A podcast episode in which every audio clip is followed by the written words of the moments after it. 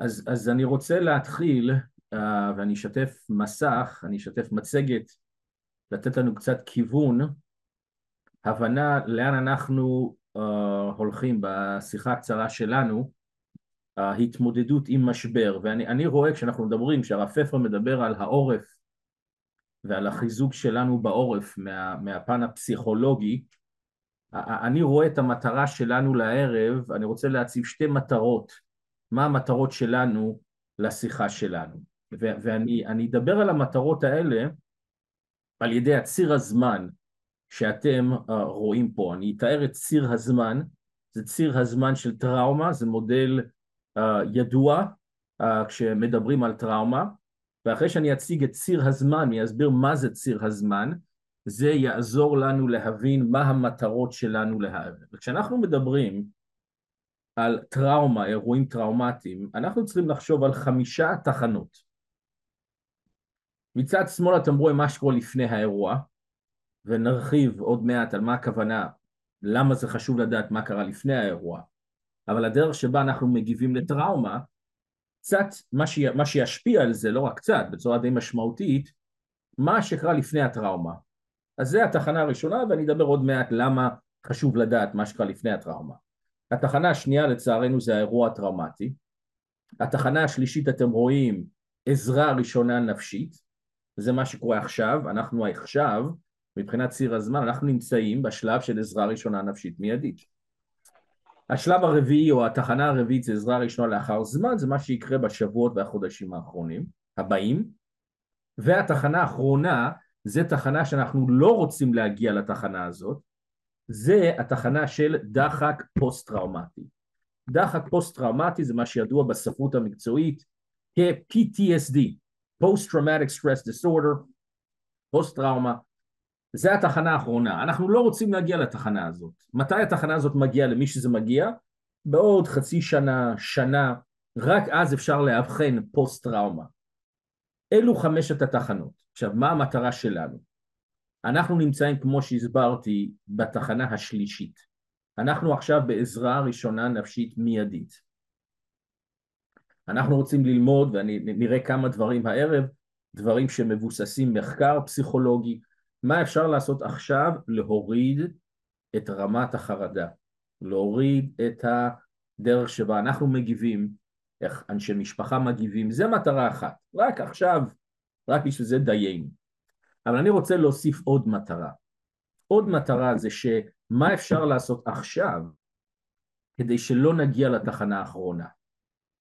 כי כשמגיעים לתחנה האחרונה, אם בעוד חצי שנה, שנה, חס וחלילה, אנחנו נחווה פוסט טראומה, ונדבר עוד רגע מה האחוזים לפי מחקרים, מה האחוזים של אנשים שמגיעים לתחנה הזאת, אבל אנשים שחווים אירוע טראומטי, יש קבוצה מסוימת בה אלה שחווים אירוע טראומטי, שמגיעים לתחנה האחרונה, שבעוד שנה יהיה להם אבחון של פוסט טראומה. עכשיו למה לא רוצים להגיע לתחנה הזאת? כי לצערנו קשה לטפל בפוסט טראומה וזה מצריך טיפול משמעותי מאוד. עכשיו ברוך השם יש טיפול לפוסט טראומה, לצערנו פה בארץ ישראל אנחנו מומחים uh, בטיפול בפוסט טראומה, אבל קשה, זה, זה, זה רק אפשר להשתחרר מזה עם טיפול, אם מגיעים לתחנה האחרונה. אז המטרות שלנו זה א', להוריד את הלחץ עכשיו, ב', מה אפשר לעשות עכשיו כדי לא להגיע לתחנה האחרונה. אלו המטרות. אז בואו נתחיל.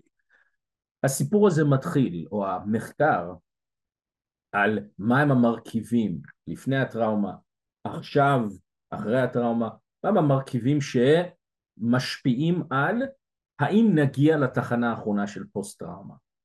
הרבה מהמחקרים האלה מגיעים מהתמונה שכולכם מכירים, זה אסון התאומים, נכון מה שידוע בארצות הברית בתור 9-11, נכון, האירוע הטראומטי המשמעותי שקרה בארצות הברית, נכון, לפני יותר מ-20 שנה, אני זוכר בזמנו גרתי בארצות הברית, אני הייתי אז בישיבה בפלורידה, ובצהריים הייתי באוניברסיטה בפלורידה, ואני זוכר בדיוק איפה הייתי והיום הזה, אני זוכר את זה מאוד מאוד, זה היה אירוע טראומטי משמעותי. מגיעים קבוצה של חוקרים, חוקרים מאוניברסיטת קולומביה בניו יורק, והחוקרים האלה רצו לראות.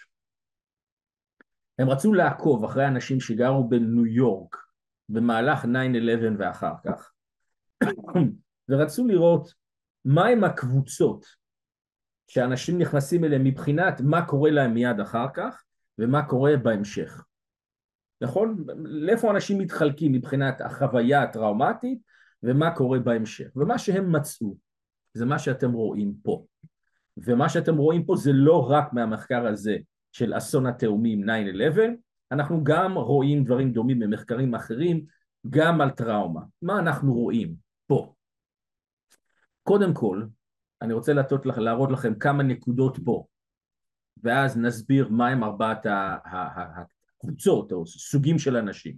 קודם כל, פה אתם רואים PTE, זה potential traumatic experience, זה מתי שהאירוע הטראומטי קרה. יש פה ציר זמן, שנה אחר כך, מה קרה לאנשים, ושנתיים אחר כך, מה קורה לאנשים. זה א'. יש לכם גם את הציר הזה. פה זה PTSD symptoms, סימפטומים של PTSD. ככל שאנחנו יותר גבוהים בציר הזה, יש יותר סימפטומים, יותר חרדה, יותר בעיות. וככל שאנחנו יותר נמוכים, פה פחות בעיות. ומה אתם רואים פה? מאוד מאוד מעניין. המחקרים האלה ואחרים הראו שיש בעצם ארבע סוגים של אנשים אחרי אירוע טראומטי. מה זה אומר? שכולם שנמצאים פה הערב, אנחנו נתחלק לאחד מתוך ארבע סוגים של אנשים. יש בינינו אנשים, ואני רואה אותם במשרד שלי בשבועות האחרונים, שהם עכשיו, מיד אחרי האירוע הטראומטי, נכון? הם מאוד מאוד גבוהים, מאוד מאוד גבוהים ב-PTSD. יש להם ממש ככה, הם חווים, עכשיו שוב, זה לא נקרא PTSD בנקודה הזאת, אבל זה, יש להם תגובות טראומטיות במלוא מובן המילה. ומה אתם רואים שקורים לאנשים האלה במהלך שנתיים? הם ממשיכים להיות גבוה. יש עליות וירידות, אתם רואים זה הירוק הבהיר הזה. הם עולים ויורדים קצת, אבל בסופו של דבר אלו אנשים שמעכשיו, במהלך שנתיים, יהיה להם תגובות מאוד מאוד משמעותיות טראומטיות, אוקיי? ולאנשים כאלה בעוד שנה, שנתיים, לא צריך לחכות שנתיים אפילו, אחרי שש חודשים אפשר אפילו לאבחן, אלו אנשים עם PTSD. אנחנו לא רוצים להיות חלק מהחבר'ה האלה. מה זה הקבוצה השנייה? הקבוצה השנייה זה מה שאתם רואים פה, זה איזשהו uh, ורוד אולי, נכון? זה הקבוצה, by the way, הקבוצה הראשונה זה נקרא כרוני, אוקיי? אתם רואים chronic, זה כרוני, זאת אומרת שהם כרוני, מעכשיו שנתיים הם כרוני מבחינת הדרך שבה הם מגיבים לטראומה. הקבוצה השנייה זה הקבוצה של recovery, recovery זה החלמה, מה הכוונה החלמה? הם מתחילים מאוד גבוה, לא מאוד מאוד גבוה, אבל הם די למעלה מבחינת הסימפטומים שלהם, ומה קורה לאט לאט? תראו, הם יורדים כמה שבועות, כמה חודשים, לאט לאט הם ממשיכים ויורדים והם מחלימים. אין להם PTSD. היה להם בהתחלה אירוע תגובה טראומטית, אבל זה לא אבחון של PTSD, למה? כי בעתיד הם ירדו. מצוין. עוד קבוצה, זה הקבוצה של delayed. delayed זה מעוכב, מה זה אומר? הם מתחילים ברמה בינונית של תגובה, תגובות מאוד קשות, אבל מה קורה לאט לאט? זה מתחיל לעלות. ולקבוצה השנייה, השלישית הזאת, זה גם PTSD. למה? כי בעתיד מה אנחנו רואים? הם מאוד מאוד גבוהים בתגובה הטראומטית שלהם. ואז יש לנו את הקבוצה הרביעית. אנחנו רוצים להיות מהקבוצה הזאת. אלה שאנחנו בהתחלה חווים קצת סימפטומים, אתם רואים, זה, כן, זה לא פה למטה לגמרי, יש איזושהי עלייה בסימפטומים, ונדבר עוד מעט על מה זה עלייה נורמטיבית, ואז מה קורה?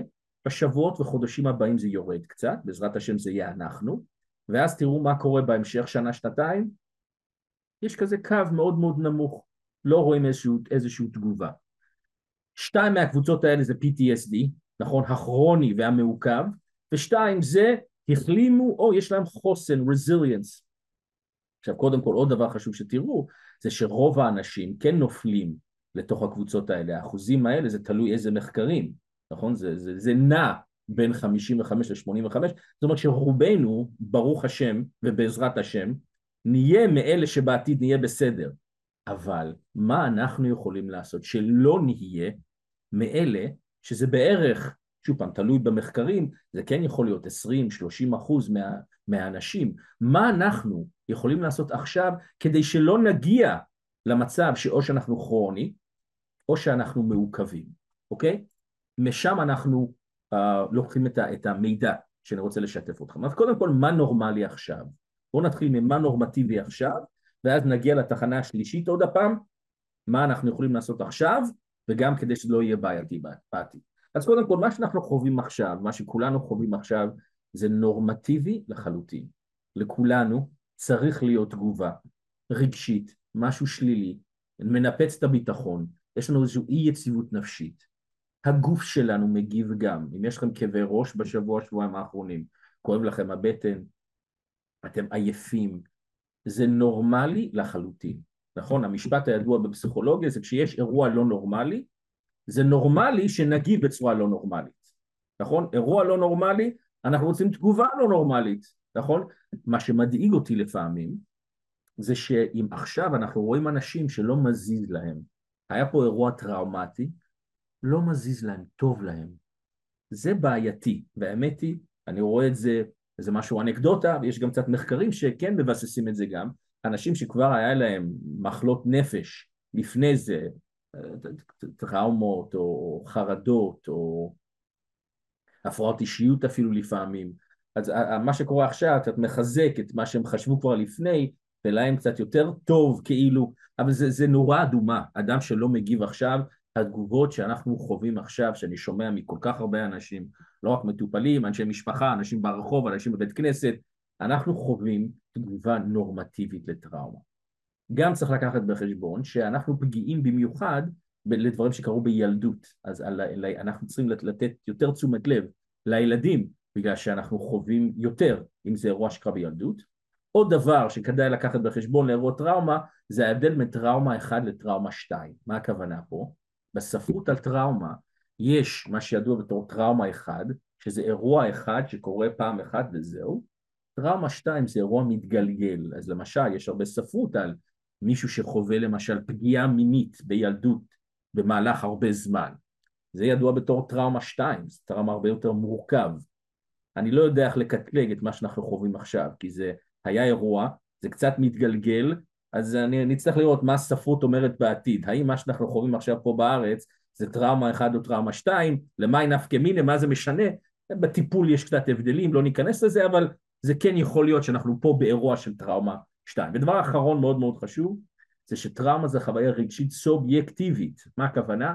שתי אנשים יכולים לחוות את אותו הדבר, אחד מגיב בצורה אחת והשני מגיב בצורה אחרת, נכון? לכן אנחנו רואים פה, בסטטיסטיקה האלה, יש אנשים שחווים את אותו דבר, אבל בגלל שזו חוויה רגשית סובייקטיבית, אנחנו מגיבים בצורה שונה. כמה נקודות אחרונות על טראומה, ואז נחזור לתחנות שלנו. אם אנחנו עכשיו חווים הלם, הכחשה, דיכאון, התפרצויות, כעס, אנחנו מרגישים בלבול, תחושה של חרדה, קשה לישון, כאבי ראש, בחילה, עוררות יתר, קשה להתרכז, אני רואה את זה עכשיו בטיפול עכשיו, כשאני מדבר עם מטופלים, וקשה להם ככה להחזיק, מה, מה, מה היה השאלה, אני, אני רואה את זה, ממש רואה את זה, עייפות, אנחנו מרגישים את זה, כאבים, כל הדברים שאתם רואים פה, זה תגובה נורמטיבית. אנחנו רוצים שזה מה שיקרה לנו עכשיו. יש אירוע לא נורמלי, ואנחנו צריכים, אנחנו מגיבים בצורה לא נורמלית, זה נורמטיבי לחלוטין. קחו בחשבון עוד דבר מאוד מאוד חשוב. אמרנו לפני רגע שילדים פגיעים במיוחד. תחשבו שנייה אחת, הילדים שלנו, בקושי גמרנו עם טראומה משמעותית שהיה נקרא קורונה. בקושי גמרנו עם קורונה. זה מחקר אחד מיני אלף על ההשפעה של, של, של קורונה בספרות זה ידוע, כמו שזה ידוע בארצות הברית, COVID-19, COVID-19, ההשפעה של קורונה על הילדים שלנו. זה היה אירוע טראומטי במלוא מובן המילה, שנתיים, להיות מנותקים. ההשלכות של קורונה, אנחנו בקושי מתחילים להבין את ההשלכות של קורונה. בקושי מבינים את ההשלכות. אז ילדים שלנו חוו קורונה, ועכשיו חווים עוד אירוע טראומטי משמעותי. אז תחשבו, ילדים קטנים, בני חמש-שש, בסך הכל בני חמש-שש, זה האירוע השני המשמעותי הטראומטי בחיים שלהם. יש אנשים שחיים 60-70 שנה לא חווים שתי אירועים כאלה. אז תחשבו על הפגיעות של הילדים שלנו. בקושי גמרו עם קורונה, בום, עוד הפעם, עוד מכה. זה גם צריך לקחת בחשבון כשאנחנו מדברים על מה עושים? נקודה, אז מה אמרנו בינתיים? צריך מאוד מאוד להיזהר במינוח, אז בואו כבר ניתן כמה טיפים ישיר, בצורה ישירה. אנחנו לא בפוסט טראומה עכשיו, זה א', בואו נתחיל עם זה, אוקיי? צריך להיזהר במינוח. אנחנו רוצים לנרמל את מה שאנחנו חווים עכשיו. עם הילדים שלנו, לנרמל. אצלנו זה נורמלי. אם הראש שלכם מסתובב, כואב לכם הראש, אתם לא יכולים לתפקד, מזל טוב, אתם אנשים נורמליים. זה נורמלי. לא לקרוא לזה פוסט-טראומה, אנשים מגיעים אליי, בבית כנסת, באמצע הקידוש, בשבת, אני פוסט-טראומטי. אתה לא פוסט-טראומטי, נשימה עמוקה, אתה בסדר גמור. זה לא פוסט-טראומה, לא להכניס לראש, לא שלנו, ולא של בני הזוג, ולא לילדים, אנחנו לא פוסט-טראומטיים. תבואו אלינו בעוד שנה, נוכל לאבחן פוסט-טראומה או לא. כמו שאמרנו, זה, זה רק מספר קטן של רובנו. אז זה לא פוסט-טראומה, אנחנו תגובה נורמטיבית. אלא מה כן? כמו שאמרנו, לרובנו לא יהיה פוסט-טראומה. מה כן יהיה לנו בעתיד? כן יהיה לנו בעתיד תגובות לגירויים שמזכירים לנו את מה שקרה. זה כן. אז יש דברים שבשבועות האחרונים, במיוחד ביום ההוא הארור הזה, השבת השחורה בשמחת תורה, היו דברים שקרו באותו יום, שזה במיוחד בערב, כשהבנו את, את הפרופורציה של הדבר הזה, היו דברים שאנחנו עושים איזשהו קישור בין הסיפור הזה לדברים מסוימים. והדברים האלה, איכשהו, זה, זה, זה יגרום לאיזושהי תגובה מאיתנו. לכל אחד יש דברים מסוימים. אצלי זה יהיה ספר תורה, כל פעם שמכאן ולאבא אני מחזיק ספר תורה, זה יזכיר לי את הדבר הזה. למה?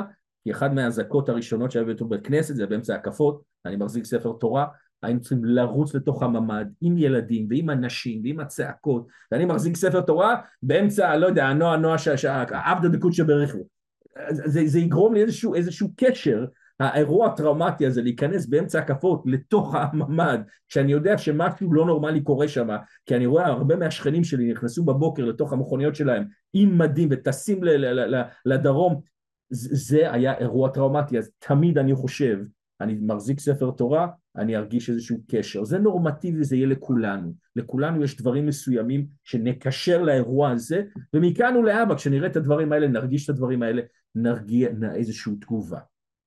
אתן לכם דוגמה, הקלינית, היה לי מטופל, מטופל שהגיע אליי לטיפול, למה?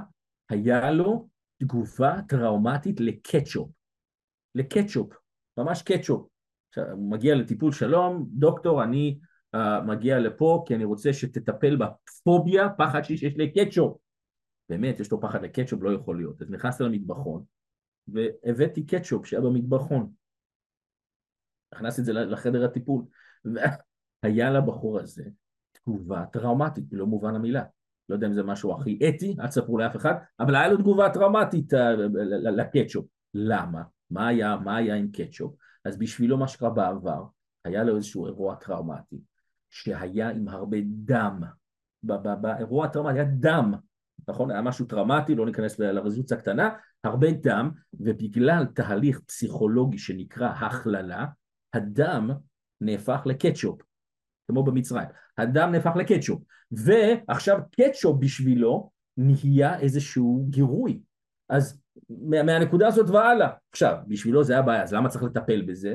כי אי אפשר להיות אמריקאי ולחיות באמריקה עם פחד מקטשופ, זה פשוט בלתי אפשרי, זה כמו פה בארץ פחד מחומוס, זה היה צריך טיפול, אבל לכולנו יהיה דברים שיזכירו לנו וזה יגרום לנו איזשהו, אבל שוב פעם כמו שאמרנו פה, רובנו לא נגיע, אפשר לעשות דברים עכשיו כדי שלא נגיע לתחנה האחרונה. אני רוצה לדבר על נקודה אחרונה, על טראומה, לפני שנחזור לפה, נכון? אנחנו נחזור לתחנות ומה עושים בתחנה השלישית כדי שלא נגיע לתחנה החמישית, אבל נקודה אחרונה וחשובה בהקשר לטראומה, בהקשר לטראומה. אחד מהדברים שיעזרו לנו להבין מה שקורה לנו עכשיו, במיוחד במוח, בקוגניציות, במחשבה שלנו, בזיכרונות שלנו, זה גם יעזור לנו על מה להתמקד עכשיו. אנחנו יודעים ממחקרים ש... זיכרונות טראומטיים מאוחסנים אחרת מזיכרונות רגילים. מה זה אומר? אתם כולם עכשיו בונים זיכרון רגיל להרצאה הזאת, נכון? אתם עכשיו שומעים הרצאה. איך אתם זוכרים, איך אתם מאחסנים את הזיכרון הזה? הזיכרון הזה מאוחסן בצורה ככה, ועכשיו זה זיכרון נורמטיבי. קודם כל זה כל מה שקורה במהלך עשר שניות הבאות, זה נכנס לזיכרון לטווח קצר. לאן זה נכנס? זה נכנס לעונה הפרונטלית, אוקיי? פה, מתחת לקשר של, מתחת לתפילין של ראש, נכון? פה, עשר שניות זיכרון לטווח קצר, זה נמצא פה. מה קורה אחר כך? אחר כך אתם מתחילים לשים את זה במקומות שונים במוח שלנו. אז יש גם זיכרון מרחבי. מה הכוונה? אתם עכשיו יושבים בחדר, יושבים על כיסא, יש שום מרחב, איפה תשימו, איפה תאחסנו את הזיכרון הזה? במספר שתיים, נכון? בעונה הפריאלית, מתחת לכיפה, שם זה העונה הסגול שאתם רואים. יש עוד, מה לגבי החזותי? מה, מה אתם רואים? אתם עכשיו רואים מחשב, אתם רואים אותי מדבר, אתם רואים מצגת, איפה אתם תאחסנו את הזיכרון הזה? זה הולך פה, מאחורה, אוקיי? בעונה הקספיטלית, פה מאחורה, איך שאתם רואים מספר שלוש, פה מאחורה אתם מאחסנים את מה שאתם רואים שם, מצוין. רגע, לא גמרנו. יש גם חלק מילולי. מה הכוונה מילולי? אתם שומעים שאני מדבר עכשיו, אתם שומעים מילים. איפה החלק המילולי הולך? זה הולך לארבע, העונה הטמפורלית. העונה הטמפורלית זה אזור במוח בין האוזניים שלנו. בין שתי האוזניים זה העונה הטמפורלית. שמה, הרבה דברים שקוראים לשפה, האזורים של ברוקה, וורניקי, יש אזורים שמה, אז החלק המילולי, רגע, לא גמרנו, לא גמרנו, יש גם חלק רגשי. אתם עכשיו, יש לכם זיכרון למה שקורה עכשיו, איפה אתם שמים את החלק הרגשי? הרי כולנו עכשיו מרגישים איזשהו רגש. יכול להיות, לא יודע מה, אתם מרגישים עכשיו, לא יודע, אמ, שעמום מוות. מה, מה הרגש עכשיו? איפה אתם שמים את הרגש הזה? אוקיי, זה נמצא באון, בא, בא, בא, בא, באזור הלימבי. האזור הלימבי זה מתחת למספרים שאתם רואים, מתחת זה ה, ה, ה, מה שידוע בתור המוח האמצעי, שם נכנס האזור הלימבי. אתם רואים מה שעשיתם? במחשבה נורמטיבית, בזיכרון נורמלי, אתם מאחסנים, אתה תלך פה, אתה תלך שמה, הרבה יותר מאורגן. מה לגבי אירוע טראומטי? כשאנחנו באמצע אירוע טראומטי, ואנחנו עכשיו בונים זיכרון טראומטי, איך אנחנו מאחסנים את זה? בכלל לא בדרך שבה תיארתי לכם. אין זמן. אנחנו מאוד מאוד רגשיים עכשיו. אין זמן, אתה תלך פה, אתה תלך שמה. זיכרון טראומטי לא מעובד כמו זיכרון רגיל. פחות קונטקסטואלי. מה הכוונה? זה פחות קשור לסביבה, אני, אני לא מאחסן את זה בצורה נורמטיבית. זה לא מאורגן, זה מקוטע, זה הרבה הרבה רגשי, הרבה הרבה רגש. לכן אחד מהדברים, עכשיו, מה, אז לכן מה? מה ההשלכה של מה שאני מתאר לכם? יש לזה השלכה עכשיו, לגבי על מה צריך להתמקד עכשיו. אנחנו נראה עוד רגע כמה שיותר להפעיל את המחשבה וההחלטות שלנו ולתת לנו דברים שאנחנו יכולים לשלוט עליהם, דברים שמפעילים את המחשבה שלנו, זה יעזור לנו, אנחנו נראה. ועכשיו אנחנו נבין למה. הדרך שבה אנחנו מגיבים, אם אנחנו יכולים עכשיו להפעיל את החלק החושב של המוח, זה גם עוזר לאחסן דברים בצורה יותר נורמטיבית. עוד השלכה של מה שתיארתי פה בזיכרון וטראומה, בעתיד, אם נגיע לתחנה האחרונה של פוסט-טראומה, אחת מהגישות הידועות של טיפול בפוסט-טראומה, שנקרא חשיפה ממושכת, אחד מהדברים שקורים זה אתה, אתה מספר את הסיפור עוד פעם ועוד פעם ועוד פעם, ומה שקורה בעצם, וזה טיפול על רגל אחת ממש, מה שקורה זה עוזר לנו בעתיד בטיפול לאחסן את הזיכרון בצורה יותר נורמלית. ככל שאני מדבר על זה יותר, זה עוזר לי לאחסן את זה בצורה נורמטיבית בקונטקסט טיפולי בריא. אז לכן אנחנו נראה, כשאנחנו מדברים עוד מעט על מה עושים מבחינת העכשיו, הרבה מהדברים האלה כן יהיו קשורים לאיך אנחנו פחות רגש קצת, יותר תהליך המחשבתי. בואו נחזור עכשיו לתחנות שלנו, אוקיי? אנחנו אמרנו שמה שישפיע על האם נגיע לתחנה האחרונה, האם יהיה לנו פוסט-טראומה. אמרנו שני דברים ישפיעו. האמת היא שלושה דברים, אחד לא נדבר על זה כל כך הרבה.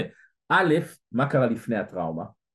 מה היה לפני הטראומה? ואני אדבר על זה קצת. למה זה חשוב? כי זה יעזור לנו לאבחן את עצמנו ולאבחן את הילדים שלנו מי אולי יותר בסיכון להגיע לתחנה האחרונה. טוב לדעת אם בתוך הילדים שלנו יש ילד עם סיכון יתר. למה? אנחנו נראה. יש פה רשימה עוד רגע שנעבור. עוד דבר שמשפיע על האם נגיע לתחנה האחרונה זה הטראומה עצמו. יש מחקרים על סוג הטראומה, מי עשה את הטראומה, איזה רמה של פחד, זה לא ניכנס לזה רזולוציה מאוד מאוד קטנה ומאוד מאוד ככה, זה, זה נושא מאוד מאוד קשה, אבל מה, מה בדיוק היה הטראומה גם ישפיע על העתיד. על מה שכן נתמקד יותר זה התחנה השלישית. מה שאנחנו עושים עכשיו, בשבועות האלה, גם ישפיע. ישפיע קודם כל האם נירגע עכשיו, והאם נגיע לתחנה האחרונה ונרחיב על זה. קודם כל, מה אנחנו יודעים לגבי לפני האירוע? מה המחקרים מראים לנו? שאם לאנשים מסוימים יש את המרכיבים האלה, מרכיבים האלה טוב להם, מרכיבים האלה לא טוב להם. מה הכוונה לא טוב להם יש יותר סיכוי, כן טוב להם פחות סיכוי. גורמי סיכון, אם יש למישהו גורמי סיכון, יותר סביר שיגיע לתחנה האחרונה. אם מישהו יש לו גורמי הגנה, יותר טוב, זה מגן עליו, הוא יותר חזק. למשל, כמה דברים, אני אתן לכם את הרשימה, ואז אתם תעשו את המשוואה שלכם, תעשו פרבולה, משוואה, ואתם יכולים לאבחן את עצמכם, את הילדים שלכם, לראות מי יותר בסיכון. ואז מה? צריך להשקיע בהם יותר. דברים שנדבר עליהם מבחינה עזרה ראשונה נפשית מיידית, צריך יותר, כי אלו בסיכון. מגדר א', מחקרים כן מראים לנו שנשים, בנות, יותר פגיעים לתגובות טראומטיות ולפוסט טראומה. למה? הרבה הרבה סיבות. אז נשים, בנות, א', לא שאצל גברים אין, כן? יכולה סטטיסטית קצת יותר אצל נשים. נקסט, אישיות. מחקרים כן מראים לנו שאישיות, לפני הטראומה, האישיות שלנו, כשהיינו ילדים, גדלנו, אישיות גם ישפיע.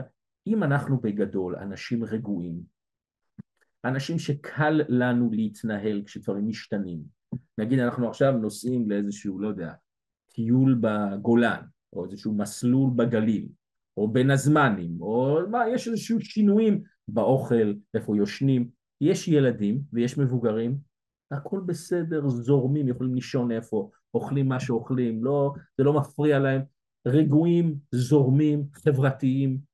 אם יש לנו אישיות כזאת, זה גורם הגנה. אלו אנשים שמתמודדים עם טראומה בצורה יותר בריאה. לעומת זאת, אנשים יותר לחוצים, ואפשר למדוד, יש מדדי אישיות, נכון? זה ידוע בתור החמישה הגדולים, the big five factor, חמישה הפקטורים הגדולים מבחינת האישיות שלנו. אפשר למדוד אנשים שהם יותר במתח, אנשים שדברים קטנים מפריע להם, קשה להם להסתגל לדברים קטנים, יותר חרדתיים מבחינה חברתית, הם פחות חברתיים, יותר מופנמים, כל מיני דברים כאלה, נכון? זה אישיות של סיכון. אם אנחנו מכירים, אם יש לנו, אז הנה, כבר, בואו בוא, נתמצת את הפרבולה פה. אם יש לי בת, והיא סתם ככה כבר חרדתית, וקשה לה בלימודים, וקשה לה עם חברות, זה נורה אדומה, זה נורה אדומה. היא תצטרך יותר השקעה עכשיו, כי יש יותר סיכוי שהיא תגיע לתחנה האחרונה. עוד דבר מעניין, אז בואו נוסיף עכשיו עוד מרכיב, וזה יסבך לנו את המשוואה. אינטליגנציה. מאוד מעניין. מחקרים מראים לנו שילדים ומבוגרים אינטליגנטים זה גורם הגנה. זה גורם הגנה. משום מה להיות חכם זה גורם הגנה. עכשיו מי מחליט מי חכם? רגע, טוב, יש מדדים, נכון? יש אבחון, אבחון אינטליגנציה, איי-קיו, וקסלר, וודקאק ג'ונסון, לא חסר מבחנים מצוינים שמודדים את רמת האינטליגנציה של בן אדם. מי שחכם, לא יודע אם אינטליגנציה זה חכם, נכון? יש כל מיני סוגים של חוכמה, נקרא לזה חוכמה, אנשים אינטליגנטים, זה גורם הגנה משום מה. מה זה אומר? מישהו שהוא קצת פחות אינטליגנט. אם מקבל ציון קצת יותר נמוך ב-IQ, זה גורם סיכון משום מה. יש כל מיני הסברים שלא ניכנס אליהם. אז תיקחו את זה בחשבון, יש לכם ילד עם קשיי למידה, בעיה עם אינטליגנציה, וחלק המגדרי שבסיפור, ואישיות. עוד דבר, זה היסטוריה פרטנית ומשפחתית של טראומה. אם לילד מסוים, או לנו, יש היסטוריה של טראומה, ילד שנפגע בעבר, אנחנו נפגענו בעבר ממשהו, אם יש היסטוריה של פגיעה, של טראומה כבר, זה גורם סיכון. אף על פי שהסברה אולי אומרת, רגע, היה לו את זה כבר, אז הוא כבר חוסן, מחקרים מראים לא, אולי זו סברה מצוינת, אבל מחקרים מראים לא ככה. שאם כבר יש לי, ועכשיו עוד הפעם, זה מתווסף וזה מוסיף לבעיה. גם אם יש טראומה משפחתית, אותו דבר. דאגה עצמית, מה הכוונה פה? דאגה עצמית זה דווקא גורם הגנה. דאגה עצמית זה מה שאנחנו יודעים באנגלית בתור self-care. לא יודע אם דאגה עצמית זה התרגום הכי הכי טוב. self-care באנגלית זה מישהו שמטפל בעצמו. מה זה אומר? יומיומי, הוא אוכל טוב, שותה מים, עושה התעמלות, יוצא עם חברים, עושה מדיטציה, נדבר על זה קצת עוד מעט. כל יום הוא מטפל בעצמו, נכון? הוא, הוא לא מזניח את הגוף שלו ואת הבריאות הנפש שלו, כל יום הוא עושה משהו לעצמו. זה בריא מאוד, זה טוב מאוד. מי שעושה דאגה עצמית ביום-יומי, זה גורם הגנה, זה אומר שמגיע אירוע טראומטי, הם מגיבים בצורה יותר נורמלית, יותר רגועה, כי הם דואגים לעצמם. לעומת זאת אנשים שלא מזניחים את האוכל, ולא שותים מים, ולא עושים התעמלות, זה, בעיה, זה גורם סיכון. עוד דבר זה אזורי מלחמה. עכשיו אתם חושבים, רגע, כולנו גרים באזורי מלחמה. מחקרים כן מראים שאם אנחנו גדלים וגרים באזור מלחמה, זה גורם סיכון, זה גורם סיכון. עכשיו את אומרת, זה כולנו באותו דבר, לא בדיוק, יש ממש כמה מחקרים, ודווקא היה לי קבוצה של סטודנטים סמינריון בסמינריון, שעשו מחקר, עשו השוואה בין ילדים שגדלו ביהודה ושומרון לעומת מרכז הארץ. עכשיו אנחנו כן יודעים, זה קצת יותר מסוכן לגור ביהודה ושומרון, לפחות זה היה ככה עד לפני שבועיים. ביהודה ושומרון אנחנו יש יותר פיגועים לצערנו, ורצו לראות האם יש הבדלים, במחקרים מראים שכן, יש הבדלים בכמה וכמה משתנים תלויים, כל מיני דברים שקשורים לפסיכולוגיה או לבריאות הנפש, קצת יותר קשה לילדים שגדלים ביהודה ושומרון, כי זה אזור קצת יותר מלחמה מהאזור מלחמה, הדברים האחרים. וזה עוד דבר לקחת בחשבון. עוד כמה נקודות אחרונות מבחינת גורמי סיכון הגנה ולאבחן אותנו ואת הילדים שלנו. מחקרים מראים שמצב סוציו-אקונומי נמוך זה גורם סיכון. משפחה עם קשיים כלכליים ותמיד יש דאגה, לא סוגרים את החודש, ומאיפה יבוא הכסף. אם זה דאגה, לחץ כלכלי בבית, זה גורם סיכון. זה גורם סיכון. ולילדים שגדלים בבתים כאלו, אם אנחנו מכירים את עצמנו, וזה תמיד דאגה אצלנו, זה עוד גורם סיכון. ושתי דברים אחרונים, אמונה. מחקרים מראים לנו שאמונה בבורא עולם, וזה לא מחקר שמגיע מאיזשהו אלון שמצאתי בשבת בבית כנסת, זה מחקרים מז'ורנלים יוקרתיים בארצות הברית, ז'ורנלים ממש טופ שבטופ. כיום זה כבר דבר נורמטיבי לחקור, שאמונה בבורא עולם זה גורם הגנה, זה גורם הגנה. אז יש כאוס, ואנחנו מבינים את זה בהחלט, זה שער הביטחון, זה פשוט מובן מאליו. כיום מחקרים סוף סוף רואים את זה גם. שכשאני מאמין שיש שם מישהו למעלה, ואולי יש פה כאוס, ואנחנו לא יודעים מה קורה פה, ומי הממונה ומי אחראי פה, זה ביבי או ביידן, או לא יודע מי ממונה פה בדיוק. יש בורא עולם, זה ברור. זה גורם הגנה משמעותי. ביטחון, אמונה, זה גורם משמעותי. ותמיכה חברתית. תמיכה חברתית זה פשוט, פשוטו גם משמעו. אם יש לנו חברים, אנחנו אנשים חברתיים, יש לנו חברים, יש לנו עם מי לדבר, מי שתומך בנו. היה לנו את זה לפני, זה גורם הגנה גם. אז הנה, יש לכם רשימה שלמה, תעשו חשבון, אתם, בני זוג, ילדים, תעשו חשבון, ועכשיו ייתן לכם קצת כיוון איפה אנחנו. האם אנחנו כבר במקום טוב? זה אומר, ברוך השם, מצוין, אני, אני ממליץ לו, לעשות עוד כמה דברים עכשיו, כשנגיע לעזרה ראשונה נפשית מיידית. לעומת זאת, אם אנחנו רואים את הרשימה הזאת, רשימה חלקית, שאפשר לומר, וואו, יש לי ילדים בבית שהם קצת יותר בסיכון מהדבר הזה. לכן כמה חשוב השלב הבא. השלב הבא זה אוקיי, אז מה עושים עכשיו כדי להוריד את המתח עכשיו וכדי שגם לא נגיע לתחנה האחרונה? א', כשזה מגיע לתגובות של הילדים שלנו, הדבר הכי חשוב זה מה קורה איתנו, איך אנחנו הגבנו. אם אנחנו עכשיו מגיעים בצורה רגועה, והבית רגוע, וכשיש אזעקה נכנסים לממ"ד בצורה רגועה, זה מאוד מאוד חשוב, זה הכי הכי חשוב מבחינת איך הילדים יגיבו. זה ברור, זה ברור מחקרים 60-70 שנה, על לא רק טראומות בגדול, כל תגובה רגשית של ילדים מושפע מהדרך שבה ההורים מגיבים.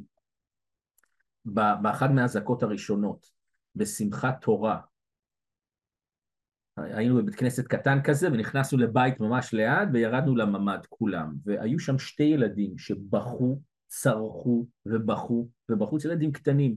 רוב האנשים היו קצת בלחץ, אבל לא ברמות כאלה. שתי ילדים שבכו ברמות, אז הייתי ממש לידם, וניסיתי להרגיע אותם, ניסיתי לדבר איתם בצורה רגועה, להרגיע אותם, מזל שהיה להם פסיכולוג בבית כנסת, דיברתי בצורה רגועה, זה בסדר ילדים, זה בסדר, והאימא עומדת לידם, והאימא צועקת עליי, אבל זה לא בסדר, אבל זה לא בסדר. הבנתי מיד למה הילדים מגיבים בדרך שבה הם מגיבים. זה הגיע מהדרך שבה האימא מגיבה. אז אם הילדים רואים אותנו רגועים, זה הדבר הכי חשוב בבית, שאנחנו נהיה רגועים. איך? קודם כל, לא לבטל את הרגשות שלנו. אנחנו מרגישים לא טוב עכשיו, זה בסדר לדבר עם מישהו.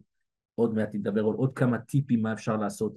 איך אנחנו מרגישים אצלנו, מה אנחנו יכולים לעשות להרגיע עכשיו, כי הילדים יגיבו בהתאם. עוד דבר שאפשר לעשות, זה לבנות אסוציאציה חיובית לממ"ד.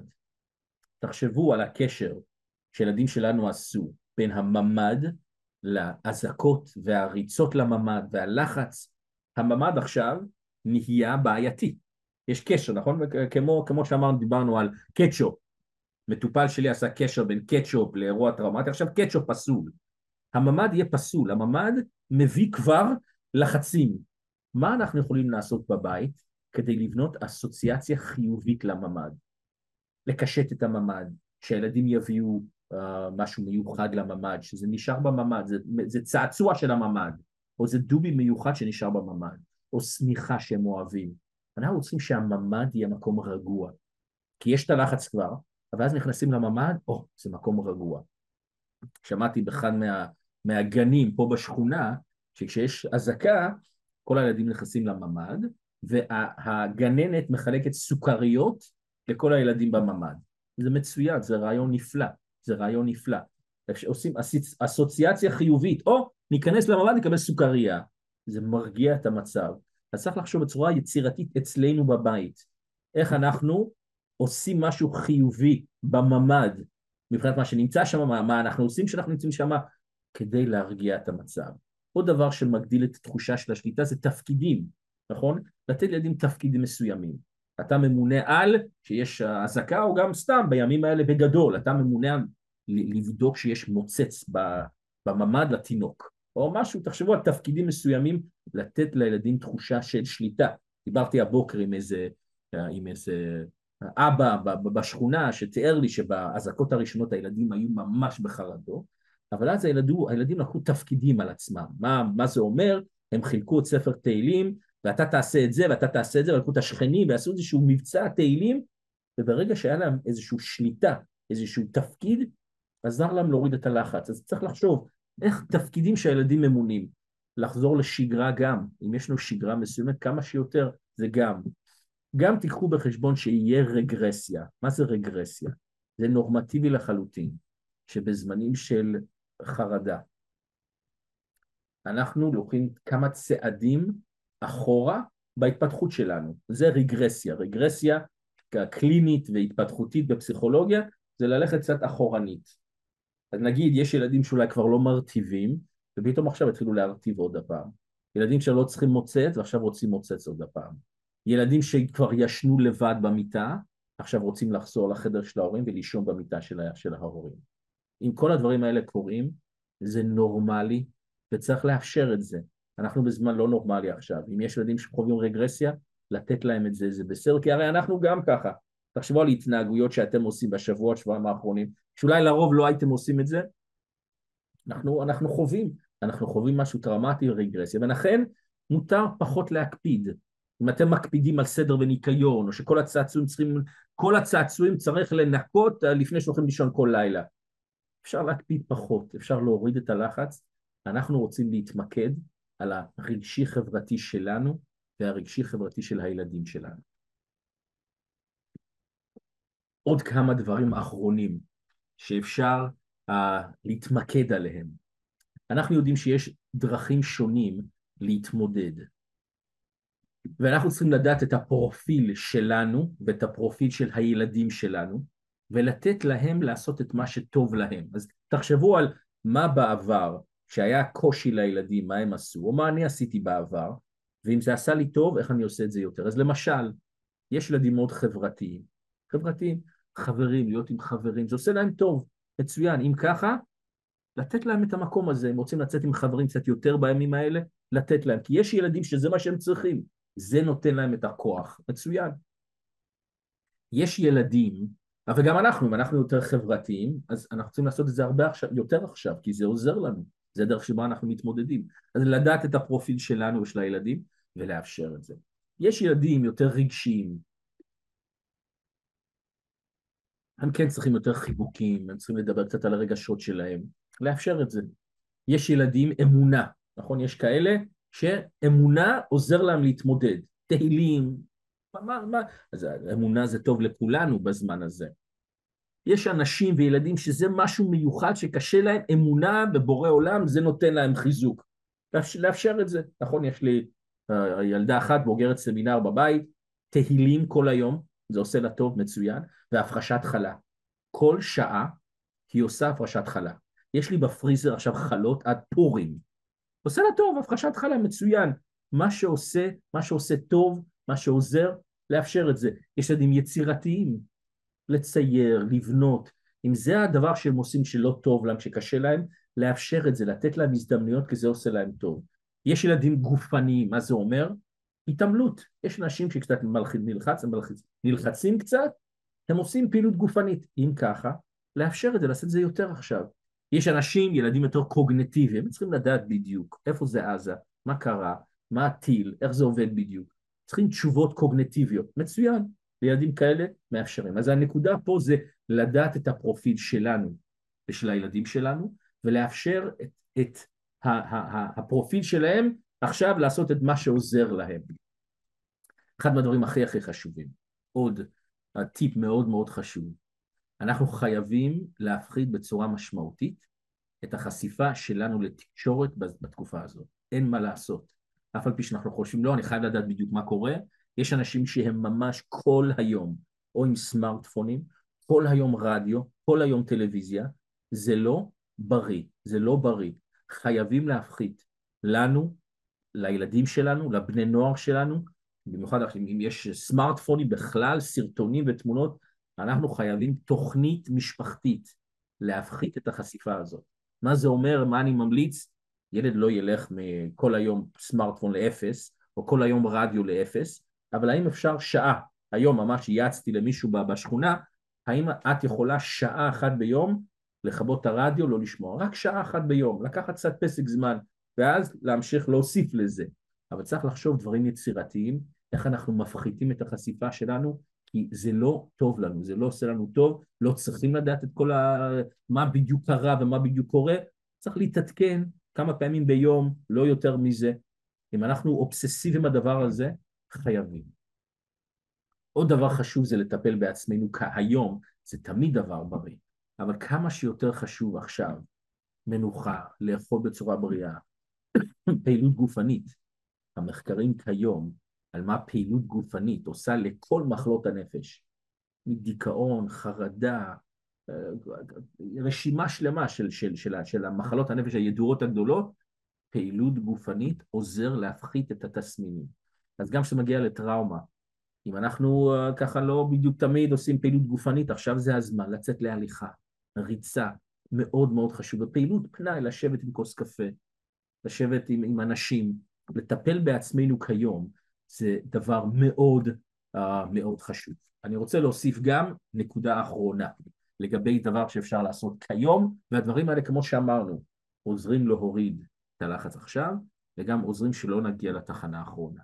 וזה תחום מחקרי מתפתח מאוד, ואני אקח הרצאה שלמה שיש לי, ואני ממש על רגל אחת. כל הנושא של מיינדפולנס, מיינדפולנס זה תחום מחקרי די מתפתח כבר, שבעצם ושוב פעם, לוקח כמה שעות של הרצאות על רגל אחת, אבל זה יכולת שלנו להתמקד בפה ועכשיו. תשומת לב לגוף שלנו, איך אנחנו מגיבים כשאנחנו חווים איזשהו אירוע. כל האירוע שחווינו בשבועות האחרונים, יש מקום בגוף שבו אנחנו מחזיקים את הטראומה. איפה חמאס התלבש על הגוף שלנו? איפה אני מרגיש את זה? יש אנשים שאומרים לי, אני מרגיש פה לחץ כל הזמן. יש אנשים שאומרים לי פה בחזה, יש לי לחץ, כשאני חושב על מה שקורה, כשאני שומע, אני מרגיש פה משהו, יש אנשים כאבי בטן. אנחנו צריכים לעשות ככה. א', תשימו לב במהלך היום, כמה פעמים ביום, איפה בגוף, איפה בגוף איפה בגוף אני חווה את, את הטראומה, את הכאב? איפה זה?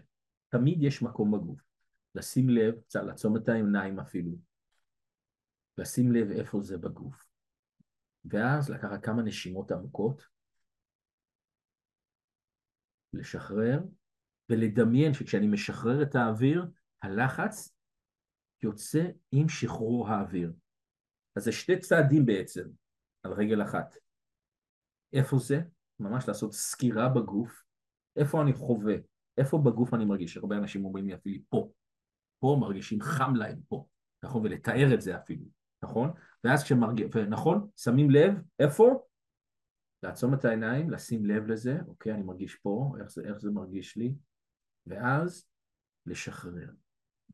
אני ממליץ לעשות את זה כמה פעמים ביום, גם כשזה תוקף אותנו, אני, אני בלחץ, בלחץ, אוקיי, לעשות את זה, גם סתם כשזה לא תוקף אותנו, במהלך היום סתם, לעצור, איפה זה? כמה נשימות עמוקות, נכון? זה, לוקח, זה טכניקה שלוקח דקה וחצי, שתיים. זה עוזר לפחות שהגוף שלנו יהיה במקום רגוע. יש עוד דרך אפשר לעשות, קוראים לזה נשימת אצבע. אחרי שאני שם לב איפה זה בגוף, אני מכניס אוויר ומוציא אוויר. מכניס אוויר ומוציא אוויר. ואני מדמיין את היד ככה, גם זה עוזר לנו להתמקד. מחקרים ממש מראים לנו שיש, לא רק הגוף שלנו מגיב למיינדפולנס בצורה מאוד מאוד בריאה, מה שאתם רואים פה זה אזור במוח שרק אחרי כמה פעמים של תרגול של מיינדפולנס אנחנו ממש רואים שינוי באזור האדום. אתם רואים את האדום? האזור האדום זה הגבול בין העונה הפרונטלית, זה החלק החושב, ומה שמתחת זה מערכת הלימבית, זה החלק המרגיש. הגבול במוח בין החלק החושב והחלק המרגיש, שם רואים הבדלים משמעותיים אחרי תרגול של מיינדפולנס. אז גם במוח שלנו אנחנו רואים הבדלים. למי שעושה מיינדפולנס, עשינו מיינדפולנס ממש קצרה, יש ביוטיוב, באינטרנט, יש הרבה הרבה חומר על מיינדפולנס. חשוב ליישם את זה, זה מאוד מבוסס מחקרית כיום. אפשר לעשות את זה עם ילדים שלנו, יושבים עם הילדים, מתרגלים את זה עם הילדים, לפחות להוריד את הלחץ בגוף. תהליך מאוד מאוד. אני רוצה לסגור עם נושא אחרון. אנחנו עכשיו בתקופה מאוד מאוד קשה, אבל למזלנו יש איזה תחום מחקרי בטראומה מאוד מתפתח, שידוע בתור צמיחה פוסט-טראומטית. מה זה אומר? יש דרך, אם אנחנו בימים האלה עושים דברים נכונים ומתמקדים בדברים הנכונים, בבריאות שלנו, המשפחה, מחבר בינינו, יש תחום משמעותי שמה שנקרא צמיחה פוסט-טראומטית. אחרי אירוע טראומטי, הרבה אנשים מדווחים שזה גרם שינוי מאוד משמעותי לטובה בחיים שלהם. זה עזר להם להתמקד על דברים חשובים בחיים. מה היה חשוב לי לפני, ומה באמת יותר חשוב אצלי. מה היה חשוב לי לפני בזוגיות שלי, ומה באמת חשוב בזוגיות שלי. או במשפחה. מה היה, מה היה כל כך חשוב לי במשפחה, ומה באמת חשוב. זה זמן שאפשר בעצמנו לחשוב מה היה חשוב עד עכשיו ואיך אנחנו, מש... מה, מה אני משנה לעתיד. זה יכול לחבר בין בני זוג, זה יכול לאחד משפחה. אנחנו מקווים גם שזה יגרום לאיחוד במדינה שלנו, שהיהודים בארץ ישראל סוף סוף יהיו מלוכדים. נקווה שזה ימשיך גם. צמיחה פוסט-טראומטית זה לא סתם משהו, זה משהו מחקרי שרואים שלהרבה אנשים אירוע טראומטי יכול לגרום להם שינוי משמעותי לטובה בחיים. צריך לקחת את זה בחשבון, כשהם חושבים על הכאוס, זה יכול להיות משהו שישנה דברים בצורה משמעותית. והאמת היא, תאפשרו לי לסגור, הבעל שם טוב אומר דבר דומה מאוד.